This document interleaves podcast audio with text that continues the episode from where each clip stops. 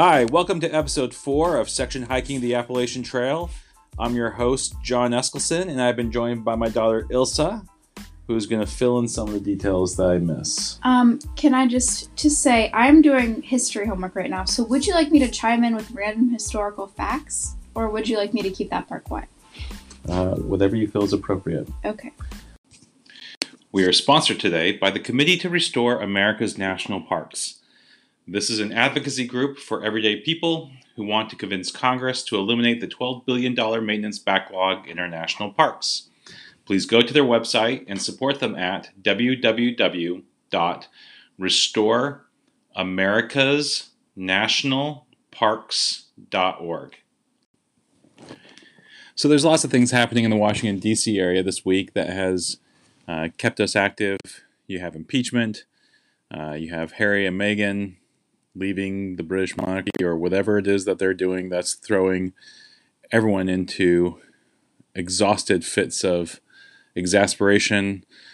But uh, the thing I found most interesting this week was that Major League Baseball completed its report about the Astros cheating scandals from 2017 and 2018.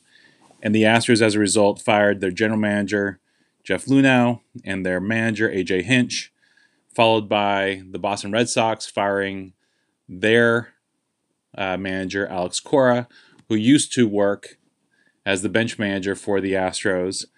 And then the Mets fired their new manager, Carlos Beltran, who was a player in 2017 in the midst of the cheating scandal. Major League Baseball is still looking at the Red Sox and perhaps other teams too as to what whether they're cheating. But the reason I bring this up is not because you came onto this podcast to listen to me talk about the uh, Major League Baseball scandal, but there's a video that compares what happened uh, in the cheating scandal in baseball um, to the movie Mean Girls, and it is the most funny thing I think I've seen in years. Thanks for uh, indulging me on that. I know you didn't come here to listen to my musings about baseball. So I wanted to start out by laying out some of the different skills we'll be talking about in the upcoming episodes. And then I thought we'd talk about uh, the critters that we're most likely to encounter on the trail, especially once we get to the Shenandoah National Park.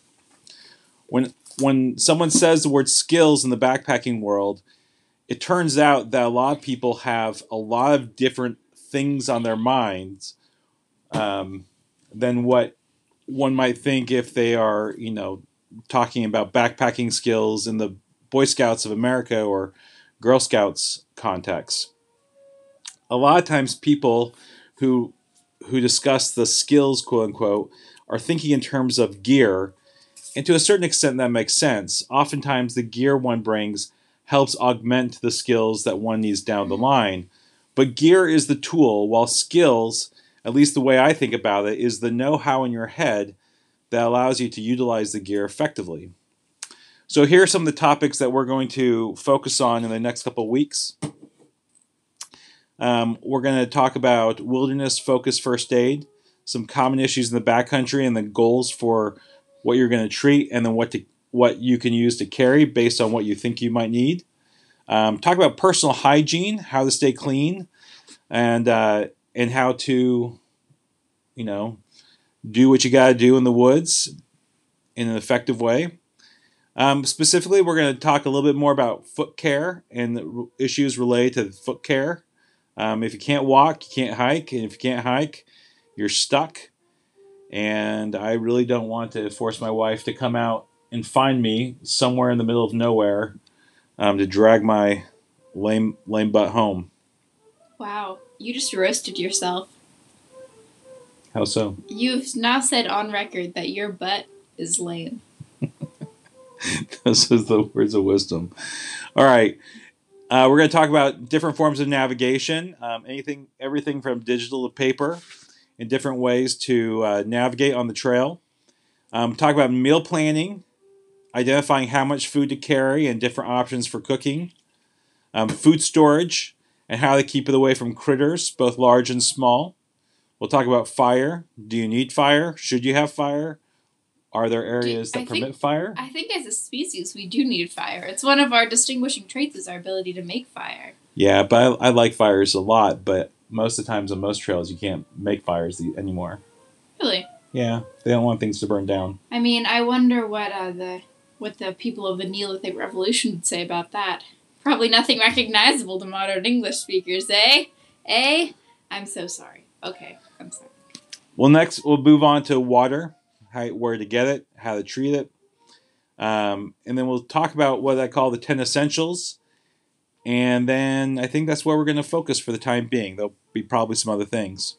After that, we're going to get into gear choices to implement the skills that we're focused on, and then um, you know some different places to get gear. Today, though, we're going to focus on different critters in the environment, both large and small.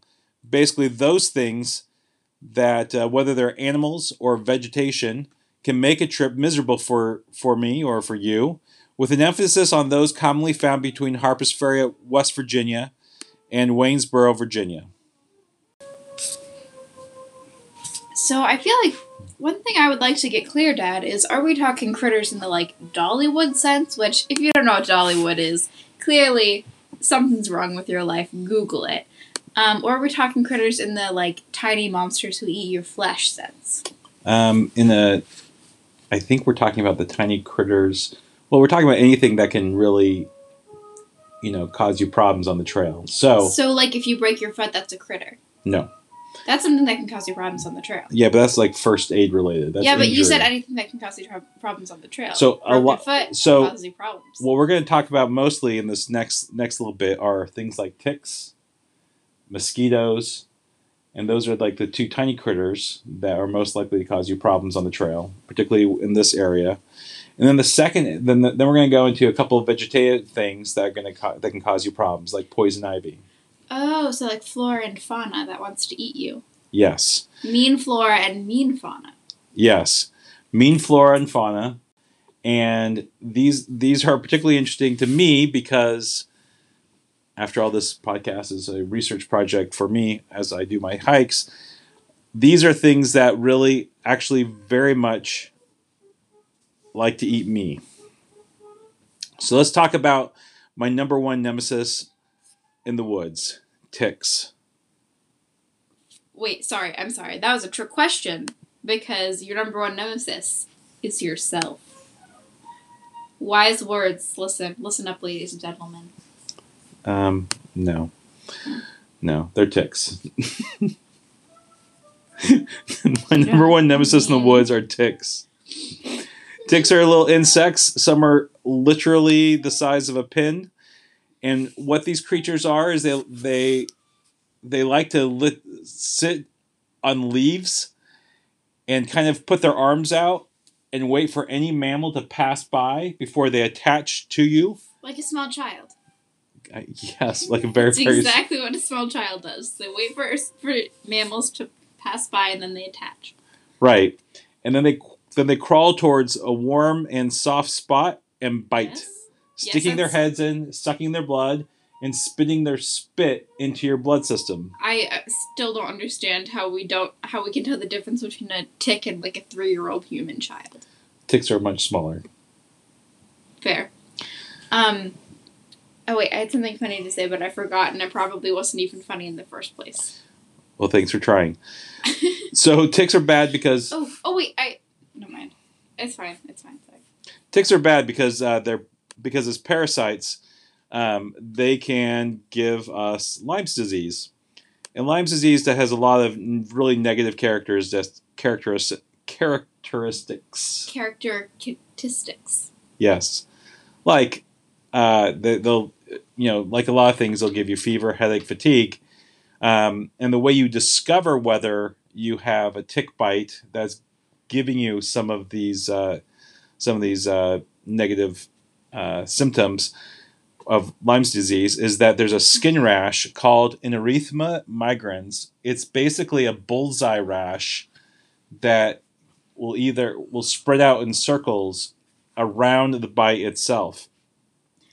Were If- you sorry? Were you just like showing like a visual of that? Like, were you just demonstrating that through your audio podcast? Yes. Okay. If left untreated, um, like you can get infections or swelling So particularly in the joints, like the knee area, they'll, it'll swell up, and uh, it can spread to uh, the heart and also to the nervous system, um, and can be really can be really dangerous to your health. So the way to handle ticks, if you get a tick bite, is is uh, pretty straightforward, and I've seen various ways advocated, mostly involving normal tweezers or even duct tape used like a tweezer where you grab the tick and pull it straight out. Um, I've included a link in the show notes to a type of tweezer that we use in my family. It's L shaped and works sort of the same way as a claw hammer does, removing nails. Uh, you slip the claw part of the tweezer between the tick and your skin, and then slowly rotate, generally gently pulling the entire tick out as you twist up, twist it off your body. It's a way of twisting its mouth off of your skin. Are you sure that this is a family friendly podcast? Yes. Unfortunately, unfortunately, I've had a lot of experience getting rid of ticks. It is uh, something that I've actually gotten good at. Um, I was looking when we were camping, Ilsa, last spring. I was uh, walking into the woods to take care of some business, and I came across what must have been an entire I don't know what do you call a group of ticks? Civilization. A civilization of ticks. And I just I ended up discovering seven of them on my body when I got home that day. I'd already taken off two or three in the woods, and I kind of freaked out, even to the point where I got a very very short haircut uh, that very day. And for days afterwards, I was worried that I still had ticks on my body every time I had a little itch or a pinch of any kind. It's such a good podcast. So here's how I have learned to get rid of ticks and take precautions and have been successful in subsequent hikes. First, I've learned to spray the clothing I wear with permethrin. I don't know all the forms it takes, but what I the form I've seen it most often is in a big yellow bottle that can be found at a variety of different locations like at Walmart, REI, Amazon, basically anywhere that sells outdoor stuff. Nobody likes ticks. Second, when I'm on the trail or outside, I do a daily tick check. Every night, I look over myself and check for ticks and then other bug bites or injuries. And then we'll discuss this more in the third episode on personal hygiene.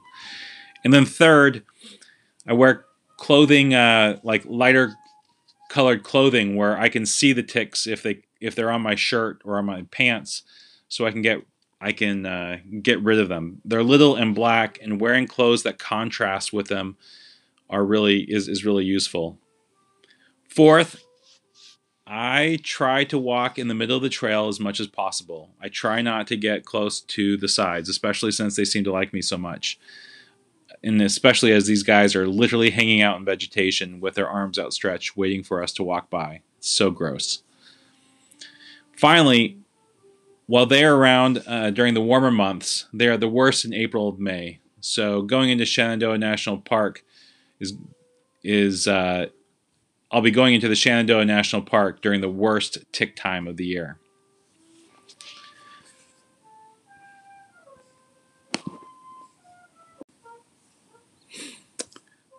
Let's go on to the next bug that is just terrible. that really that really kind of hate. Uh, mosquitoes are drawn to some people and they aren't drawn to others. Um, most importantly, for me, I know that they are coming for me. I think I am in some sort of top 10 list that their little mosquito FBI has saying, if you see this guy, bite him as much as possible. When I was 12 and on my first 50 miler up in the North Cascades, there were some mosquitoes that got into our tent on our second night. And while and my friend who was staying in our tent with us and my dad um, didn't wake up with any bites on them at all. It was really ridiculous. But I was bit so many times in the night around the eyes that they were nearly swollen shut that morning. I mean, this is just an exam- one example of how much disdain these bugs have for me, and I and Russ, uh, I also have for them.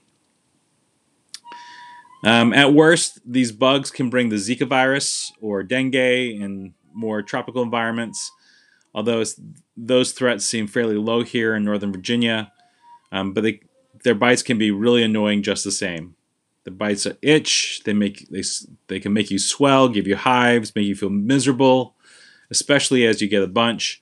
Um, last summer with our scouts, they had you know some of them chose to wear basically short running shorts and at one point no t-shirts and they were just constantly being eaten alive by these bugs it was just crazy um, the way that i've learned to deal with this in the past is to bring a bug spray that has a very high DEET content and that does a great job at keeping the bugs away so when you spray your clothes with permethrin and then also use DEET, it's a good way of keeping the bugs away. And and at the on the trip we took last summer up into the um, Adirondack Mountains, you know, using both that combination, I was able to keep both ticks off me the entire time, and I really didn't have that many bug bites.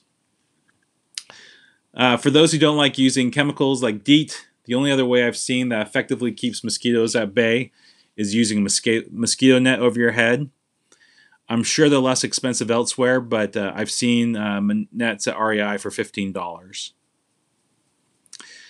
Now, before we go into larger critters in the woods, I wanted to talk a few minutes about poisonous plants. Specifically, I have concerns around poison ivy, poison oak, and poison sumac. Each plant has a chemical in them called, uh, I think, I believe it's pronounced uh, urushiol, that can spread on people and gear once it's exposed to um, their poison. Uh, and that causes an allergic reaction in some people. Some people are blessed and don't have any reactions. I am not one of them. When we lived in Silver Spring, Maryland, we had an area we called the jungle, which was really just a bunch of overgrown weeds and ivy and things like that. And I went to go tackle the jungle one day and got it all cleaned out, but also ended up with in the doctor's office for a steroid shot because um, I got so much um, poison ivy on my skin that I that I really started to start having like these weeping allergic reactions to the poison ivy um, that was growing inside the the jungle. It was really bad, and so I stay away from it as much as possible.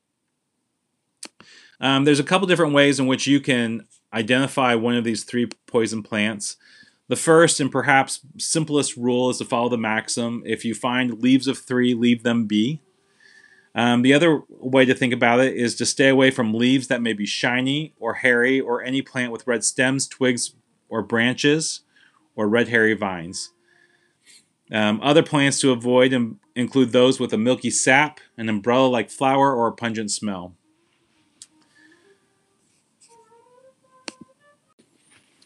One of the key ways I try to uh, minimize interaction with the flora and fauna that want to eat me um, is that I just wear long pants and long shirts when I'm hiking and backpacking. Um, it's a and it's like I mentioned, it's I treat it with permethrin.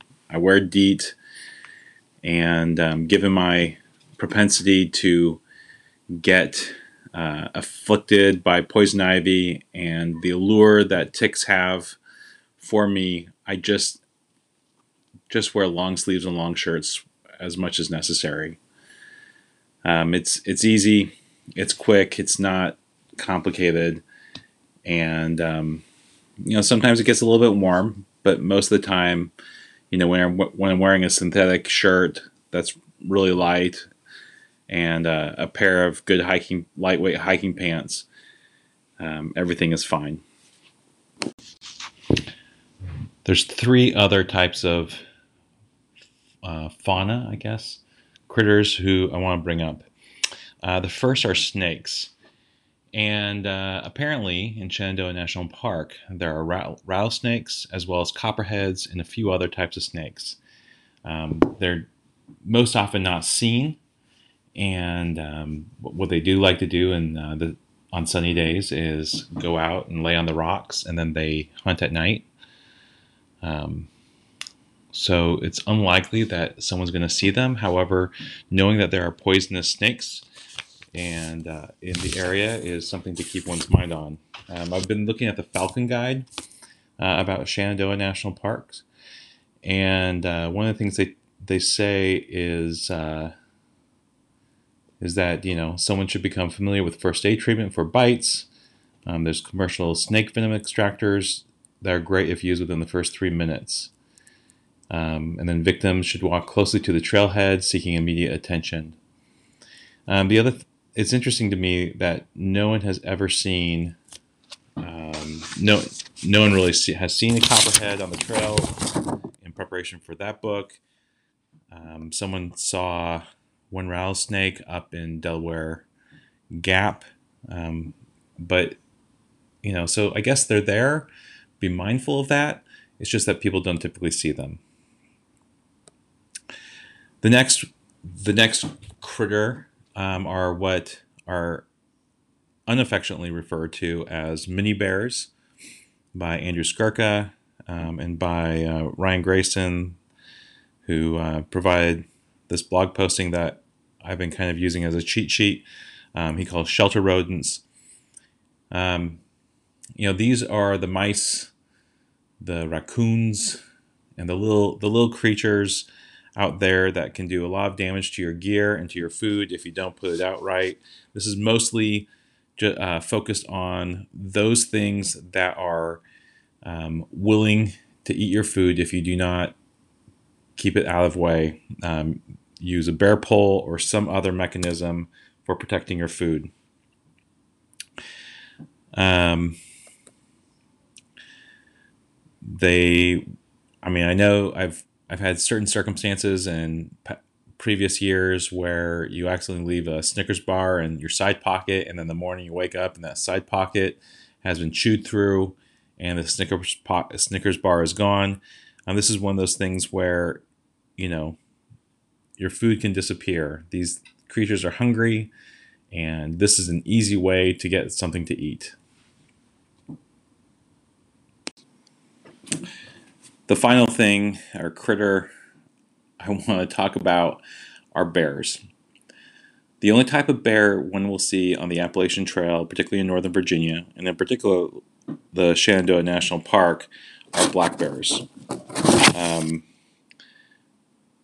they are normally skittish. They normally stay away from uh, humans, and if they hear you coming, they normally run away. But they might act defensively, or if they're overly friendly with humans and human experiences, they may come and try to you know check you out. Mostly because they're going to smell your food. Um, there are a lot of black bears in Shenandoah National Park and they have you know, the recommendation it's not required to use uh, uh, bear canisters in the park but they do recommend it um, we'll be talking about bear canisters or other ways to prevent uh, bears from getting at your food and the mini bears from getting at your food um, later on uh, but you know one of the things the, the key thing is is you know most human interactions with black bears involve involve food. What should you do if you come across a black bear while hiking? Um, don't run. They're generally intimidated by noise and an upright stance, so clap and shout and let the bear know that you're there. If the noise doesn't scare him, uh, quietly back away from the potential encounter. Um, Shenandoah says that uh, they say that falling trees have a great are a greater risk than getting in, involved with bears, um, and they have a whole web page, uh, which are which is in the show notes um, about how to deal with bears and keep. Basically, the, the key is is most bear encounters are involved when they identify humans with food, and sometimes um, if a bear becomes too friendly, the park rangers will seek to uh, uh, shoot them with clear paintballs or some other thing to say, "Hey, you need to stay away from humans. Humans will will get you." And there have even been occasions where bears who have been too friendly have been euthanized um, because of the danger they risk to humans utilizing the park. Um, so I, I guess uh, the the key the key thing is to not necessarily be afraid, be prepared, um, make lots of noise, uh, be careful. The bear, if a bear comes up on his hind legs, particularly a black bear, it doesn't mean they're ready to attack you. It means that they're more or less curious as to who you are and what's going on. If they are not, another thing uh, to remember is if they are not, if they are not um, going away and you have bear spray, feel free to use that bear spray. There's uh, small canisters that you can buy at a variety of locations. Um, I would just caution anyone seeking to use bear spray, uh, particularly against a black bear, that it is important to practice and learn how to use the bear spray so that one is not discharging it for the very first time. Um, there are instances when if you're if you're if the wind is blowing against you and you blow bear spray towards a bear, um, the wind might push it back onto you, dis- disabling you and freaking out the bear in a way that has them come attack you. So, I don't think bears are a huge problem in the park. They are there. If one takes necessary precautions, they shouldn't be a challenge in dealing with the bears. Um, but done poorly, it can lead to big problems. Again, I would recommend checking out and uh, looking at the Shenandoah National Park Bear page. It's very, I found it very informative and helpful to me as I hope to trump through it in the near future. So that's all we got for today's episode. Thank you for listening. We really appreciate it. And we really appreciate a review on Apple Podcasts or whatever other uh, podcasting app that you listen to. Uh, we look forward to hearing, seeing you back next week. I guess we don't see each other uh, when we talk more about section hiking the Appalachian Trail. Goodbye.